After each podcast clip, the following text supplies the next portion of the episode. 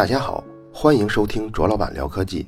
本节目由泡泡网卓克录制，并在喜马拉雅上独家播出。一月十五号，又有一部奇幻大片要上映了，叫《最后的巫师猎人》。互联网上查到的剧情呢，就是这个世界上最后一个专门猎杀女巫的猎人，他曾经在跟女巫的战斗中得到了不死之身。之后几百年呢，就一直生活在纽约的一个教堂里头。几百年后的今天，他听说了邪恶女巫得到了一种复活的秘术，企图给人类释放超级的瘟疫。他为了阻止这场瘟疫，就跟女巫决一死战。这段剧情让我想起了女巫。咱们这个节目虽然叫做聊科技，但其实呢有一条主的脉络是科学思维方式。比如刚刚一期的关于科比跟 NBA 呀，有人评论说没有科技差评，但是还有人评论说讲科比训练方法那段应该也被我们应用在生活中来提高自己的素质。这段讲得好。我想说的是后面那个人他是听懂节目的人，而且我猜他在平时生活中应该对学会什么、习得什么经验有比较细腻的体会。科学的思维方式去看 NBA 时候。它的特点就少不了去探究一下统计规律，而且结合自身的阅读体验跟训练做一些类比，所以这期也可以看作是用理工科的眼光来看科比。这样调调的节目呢，曾经也有过，比如最早第二期，那期说的是情人节的来历，那期节目也没有什么科技可言，他只是从一大堆的资料中找出一个情人节真实的来历。我原来呢还写过一些类似的，比如像迪亚波罗的八种来历这样的文章。但如果大家感兴趣，我也可以放在卓老板聊科技的微信公众号中。这期呢，我们就来用这种思路来聊聊女巫和电影。我第一次听说“女巫”这个词，还是小时候在童话故事里，比如像白雪公主和七个小矮人，给白雪公主吃毒苹果的那个老太婆，不就是女巫吗？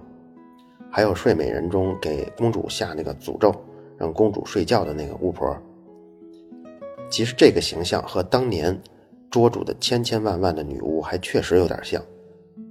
那是一场在欧洲发生的旷日持久的猎杀女巫的行动。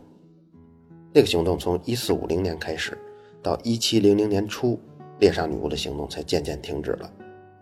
这股风气甚至还传到了美国。美国持续到接近一八零零年才停下来。最疯狂的一段呢，是一五零零年到一六五零年这一百年间。当时被当作女巫的人，绝大多数都是中老年妇女，尤其是一些生活条件不太好的独身的中老年的寡妇。虽然那个年代能够找到的比较强的证据资料已经不多，但是现在呢，欧洲历史学者主流的观点是认为，在那三百年间。因为巫师身份被处死的人大概在八到十万人，也就是欧洲持续三百多年每天处死一个巫师，其中还有百分之八十是女巫。处死这些女巫的方式，绝大多数是用火烧死。他们的罪名呢，集中在一些让人患上瘟疫啊、让庄稼欠收啊这些理由。你发现没有？这些理由不是那些毁灭城镇啊，或者是奴役人民的。这种大奸大恶的罪，历史学家、科学家还有人类学家也搜集了相当丰富的材料，比如像农业上吧，农业欠收的数据，维也纳市葡萄酒产量从每公斤四千五百升下降到了一五八七年的七百二十升。因为葡萄酒是当年重要的税收来源，所以相应的奥地利的税收也大幅的减少。比如一五八六年的时候，奥地利税收还是。两万三千八百五十八佛罗林，到了第二年一五八七年，已经降到了一万一千九百一十七佛罗林，这个降幅就是百分之五十啊。还有一个数据呢，来源于对天气的统计，因为中世纪属于全球的暖期，但是从一三零零年到一八五零年出现了一个小冰期，这个小冰期也是离近代社会最近的一个小冰期。很多科学家对二十三个欧洲的主要国家的气候指标做了统计，数据来源呢包括一些树木的年轮啊、海冰的范围记录啊，还有法国、瑞士、奥地利的葡萄酒的产量。最重要的就来自于格陵兰冰芯中氧同位素的含量。从这些数据归纳总结后，可以看出，一五七零年之后，整个欧洲出现了一个持续将近一百年的温度下降。这段时期还伴随着降水量的增加，还有冰川范围的扩大，而且暴风雨跟灾难的数量也增多了。所以，不但粮食减产，而且灾难增加。从前的欧洲人把农业欠收解释为是上帝的惩罚，因为我们不够虔诚，我们有原罪。但是在猎杀女巫的那段日子，人们开始把原因解释成魔鬼和巫师的邪恶诅咒。这种解释最早是从教会颁布的，比如1484年，当时的教皇叫 Innocent 八世，他在训谕中就说：“诸多男女不顾拯救，放弃信仰，反而将灵魂托付给恶魔，通过咒语、咒符跟魔法这些巫术，使妇女不孕、牲畜不孕、农作物不生长。”一切土地上的生灵无不受其害。当时审判女巫都有一些什么场景呢？比如说一个村子，突然一夜冰雹来了，毁掉了所有的果树跟大部分的庄稼，之后就会有人说这是因为村子被施了巫术，而且就会有人开始举报，说他看见某天谁谁谁一起神神秘秘的、鬼鬼祟祟去参加一个聚会，其实参加这个聚会的人他们是去跟魔鬼签订了协议。然后村子里一展开调查，抓出几个可疑的人，审讯几天就公开烧死了。还有什么呢？比如像村子里头发现了几个小孩这些孩子突然的就抽搐、痉挛，然后开始尖叫，孩子开始出现幻觉，很多人就会认为这是邪恶的力量附体了。接着又有几个小孩也出现类似情况呢，当地的治安官就要求调查。在当时这种气氛下，他们就会把这种事情解释为孩子被女巫诅咒了。女巫还会继续诅咒，让全村人都染上疾病的。所以当务之急就是找到那个女巫。那些中老年的寡妇跟贫困的老妇人就会首先被怀疑，先抓几个嫌疑犯再说，扔到监狱里去审讯。有些老妇人呢，可能就挺不过刑，就会认罪。比如说，他们会承认他们是为魔鬼做事儿的。他们还会描述一些子虚乌有的东西，比如说有黑人让他在一本书上签字，黑人还养着黑色的猫、红色的鸟等等这些细节。时至今日，才有医学证据说明，当时罪魁祸首是人们吃的一种发霉的粮食，霉菌里啊有一种叫麦角菌，是它导致了人的抽搐、呕吐，甚至出现幻觉。发生猎杀女巫的这个村子。它就是在一个沼泽湿地的环境中，所以食物容易发霉。关于麦角菌致幻的内容呢，咱们曾经在有期节目《我们为什么会头疼》在那里说过，麦角菌含有的一种物质叫麦角胺，它有一种强烈收缩毛细血管的作用，所以吃了发霉麦子的人呢，严重的话，他不但会抽搐，手指头跟脚趾头还会因为缺血而坏死。脑部密集的血管呢，如果它也缺血，就会影响正常的脑部信号传递，就容易出现幻觉，出现精神错乱。现代科学利用麦角胺的这个作用，找到一个合适的剂量，就能在偏头疼发作的时候大幅减少硬脑膜上的血管充盈的程度，治疗偏头疼。猎杀女巫比较严重呢，比如像1605年，德国的一个叫埃尔旺根的地区。出现了粮食欠收，大量的家畜死亡。两年后又开始流行瘟疫，最终呢，这场瘟疫导致很多地区百分之八十、百分之九十以上的人口死亡。大规模的搜索女巫的行动在瘟疫过后就开展了。瘟疫流行后的两年当中，被烧死的女巫已经有三百多人了。女巫的各种传说跟文化源自于异教徒的文化。什么是异教徒呢？就是相对于基督教而言的，在传统的基督教中，确实有一些记录巫术跟巫师的内容，比如像旧约立位记里写到的，无论男女，是和魔鬼交往的，或者是做巫术的，总要治死他们，人们必须用石头把他们打死，罪要归到他们的身上。但是基督教啊，它是只有一个神级人物的，就是上帝，他可以做一切事儿，所以在基督教信徒看来。不论是恶魔还是巫师，都没有什么过强的超能力或者法术之类的。如果你要是相信说除了上帝之外还有什么神奇的力量，那你就属于有异教徒倾向的人了。所以女巫即便是有，也是软脚虾一样的弱。她的咒语顶多也就是个恶作剧罢了，并不需要费心思对巫术跟巫师做什么调查。不过这些观点都是基督教早期的内容。等到基督教扶正之后的九百年发生了转变，那也就是大概在一二零零年左右，当时的教皇 Innocent 三世向异教徒发起了进攻。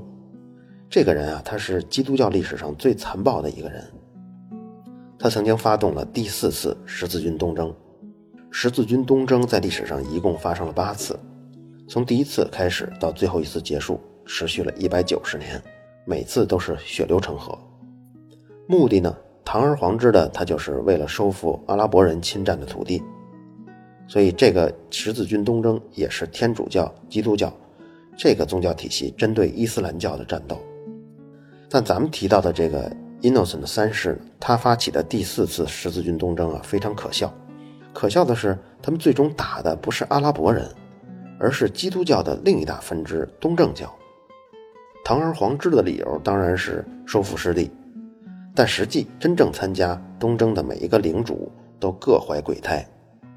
你看，基督教历史曾经也是一个非常极端、非常残暴的宗教啊。他们除了打仗以外呢，还加强宣传的攻势。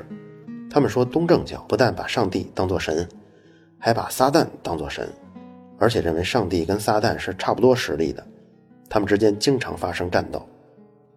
这么宣传本来的目的是想让民众了解东正教的人他的信仰是多么不坚定，有多么邪恶。可是适得其反，这么一宣传以后，也让本来根本不信邪的基督教徒认为，仿佛真的有一个跟上帝实力相当的撒旦存在。当时的宣传呢花里胡哨，牧师们提到的这些异教徒就会说，他们为了向撒旦表忠心，都会去亲吻撒旦的肛门。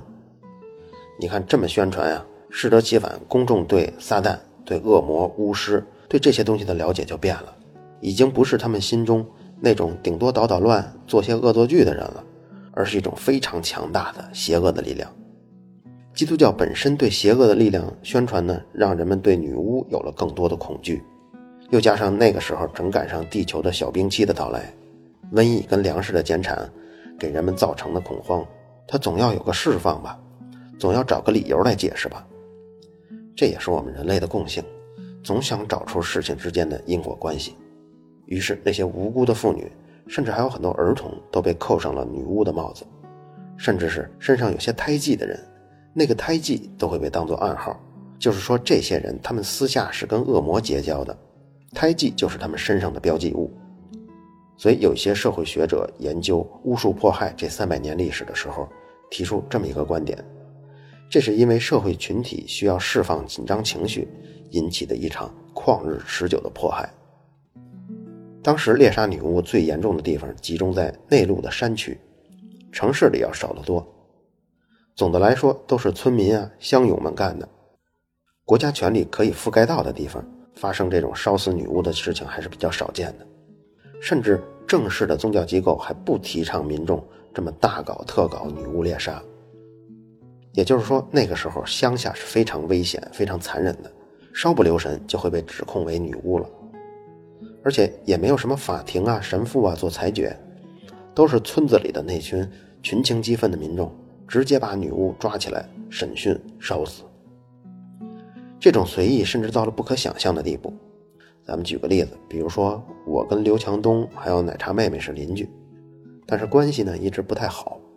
最近我生了一场大病。比如说天花吧，病虽然好了，我没有病死，但是我就开始怀疑是刘强东让奶茶妹妹给我下了巫术，下了诅咒。然后呢，我就跑到村中心的酒馆里散布这个消息，我就说奶茶妹妹是女巫，她给我下了诅咒，她差点害死我。我就这么喊了几天以后啊，奶茶妹妹最后就能被抓起来，就能被烧死。当时折磨女巫的手段非常的残忍。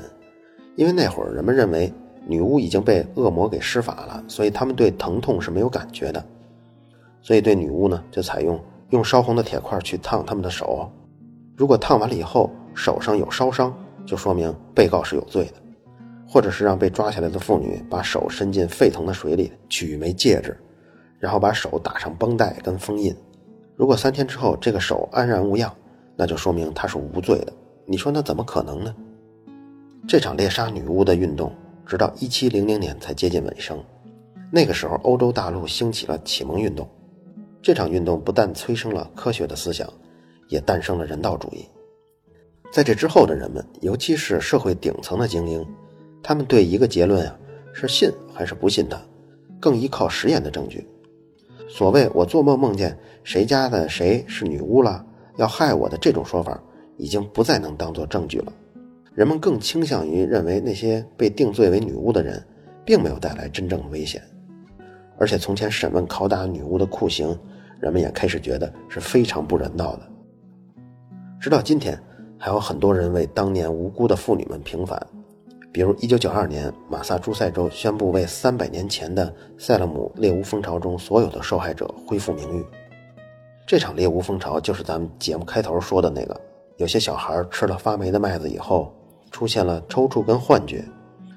在那场猎巫行动中，最开始被怀疑的只有三个妇女，一个是村子里的黑奴，一个是路边的女乞丐。还有一个是平时非常孤僻的一个老寡妇，因为她从不去教堂。这三个嫌疑犯被抓住以后，对他们进行残酷的审讯，他们被迫就瞎编供词，所以说出来的人名就更多。最终有二十多个人被烧死。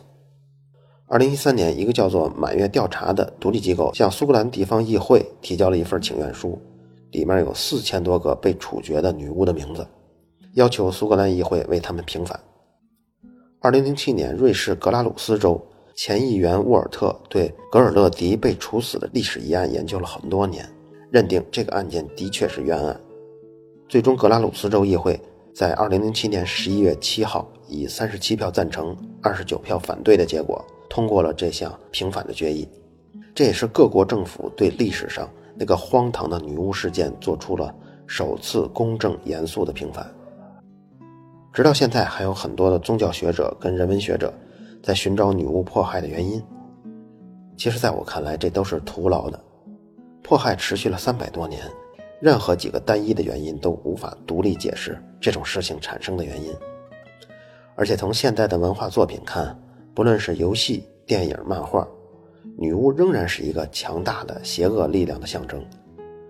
好像很少人认识到，女巫只不过是一个在蛮荒时代。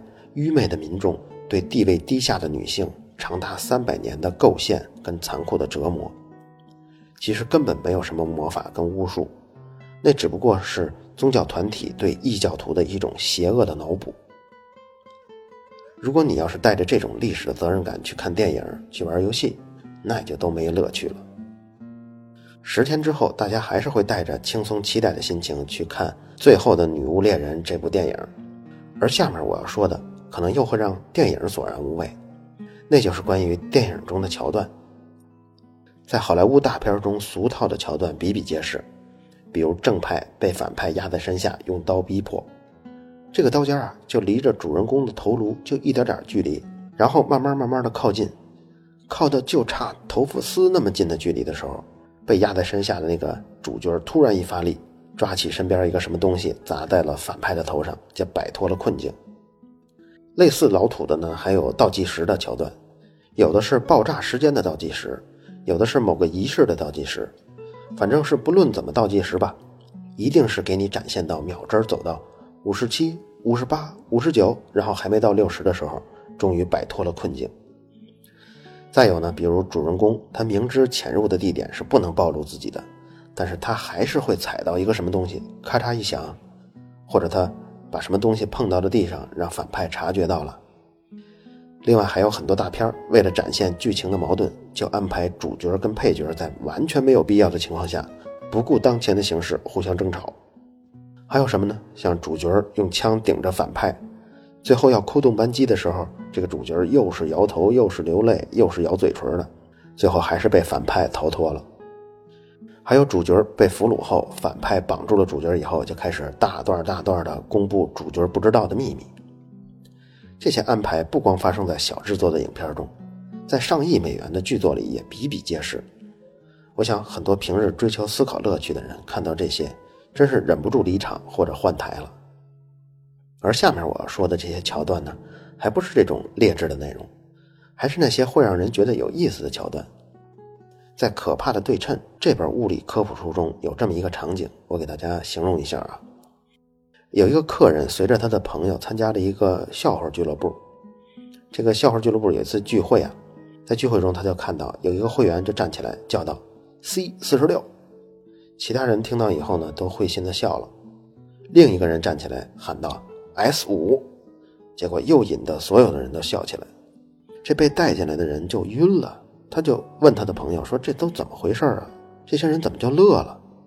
他的朋友就解释，他说：“所有的笑话在这个俱乐部里都已经被归类，都已经编上号了。所以我们说的编号呢，他每个人心中都知道这个对应编号的笑话是什么。”为了更有效的交流、更快的交流呢，他们就把一些几百字的内容浓缩成一个代码。笑话真的可以这样吗？当然不是。就以音乐为例吧，常用的音名、节奏就那么多，但是音乐是可以无穷无尽的创作的。更何况汉字就有上万个，每个笑话要有个一百字组成呢，那排列组合将是根本数不过来的。但是这种情况在电影中却发生了。只要你看的足够多，你就会发现，几乎所有的剧情你都见过。如果你不信，你可以搜搜 TVB 剧情俗套大全，你会看到，比如男女主角发生情感后，一定会拥抱着，不停的旋转，肯定出现这样的镜头。还有像主角跳崖永远不会死，还有所谓最后一次，所谓以后洗手不干，是一定会出事儿的。而且还有主角来到案发现场，一定会被当作凶手抓起来。你说这些电影有没有可能像刚才咱们说笑话俱乐部那样，用编号全都举例出来呢？这事儿其实已经有人做了，大家可以搜索 TV Tropes，这是一个维基百科式的众人合作贡献内容的网站。他们看电影不是欣赏情节，而是本着理工科思维的方式把情节给识别出来，并且统计出桥段的类别。在 TV Tropes 中呢，没有哪个作品是特立独行的。几乎所有的剧情都是对已有的桥段的重新排列组合，但是你要把 TV tropes 理解成一个桥段百科全书，那就降低了它的价值。它更是一个桥段的编程语言。你比如每个程序员在写程序的时候都要调用大量的现成的库函数，像科学家呢，每个专攻数值计算的人呢，也都有一本算法大全，而 TV tropes 就是剧本的库函数。跟编剧们的算法大全了。比如你要想设计一段追逐的戏 TV TROPS 就会告诉你，追逐的戏一共有五十七种不同的桥段可以选择。如果被追的人比较笨，你就让他往高处跑，比如跑到楼顶，然后被困住，那他笨吗？如果被追的人很聪明，你就得给他设置点高难度，比如他想消失在人群中，可是他穿的呢又太显眼，这个时候你可以。安排正好路过一群都穿着他那身衣服的人经过，这样他就逃脱了。我说这些情节的时候，大家脑中说不定都浮现出某个电影的名字了吧？生活中人追人的时候，应该是有无限种可能发生的。为什么剧本中就那五十七种呢？那很简单呀，因为这五十七种好看。观众追求的是好看，可不是真实。从有通俗文学起。一代一代的编剧跟作家就绞尽了脑汁儿，想好看的情节，结果到了现在，追逐的情景中只保留了这五十七种剧情。反过来说，如果一部电影不用任何的桥段，就那么平铺直叙，比如说追逐的剧情就是一个跑一个追，或者叫了一辆出租车，告诉司机赶紧追赶紧追，这又有什么意思呢？当庖丁解牛到了一定程度以后，编剧在讨论剧情的时候。也许会是这样一种情况，比如大家安排前二十五分钟用一个 A 一的剧情来展现，这个 A 一呢又分成两段，第一段叫 N 三一，第二段叫 M 十四，然后这两段过渡呢使用一个 C 十七。另一个编剧听了以后，他查了查资料，他说 C 十七在最近一年中已经被用过十次了，咱们是不是能换成 C 十八呢？然后编剧们还可以从民意调查中找出一些规律。比如说，男性偏爱哪些桥段，年轻人偏好哪些桥段。当我们把一部电影看成了库函数，那电影还有什么意思呢？我想那时候看电影的人就会被分成两类，只有不会看电影的人才会被大片感动，会看电影的人呢，都在豆瓣上用外人看不懂的代码来剧透、来讨论剧情。到了那时候，真正原创的剧情只会存在于高雅的文学跟文艺片中。那时候评论一个作品的好坏，就是看他是不是发明了一种独一无二的人物或者是剧情。但我想，随着科技的发展，酷函数的电影也会新增一些创意加进来。比如说，在弦论创立之前，谁会想到用黑洞啊、虫洞啊这些做题材做电影呢？这期最后，咱们回复一个听众梦里寻花问柳，回复他的评论，他挺激动的。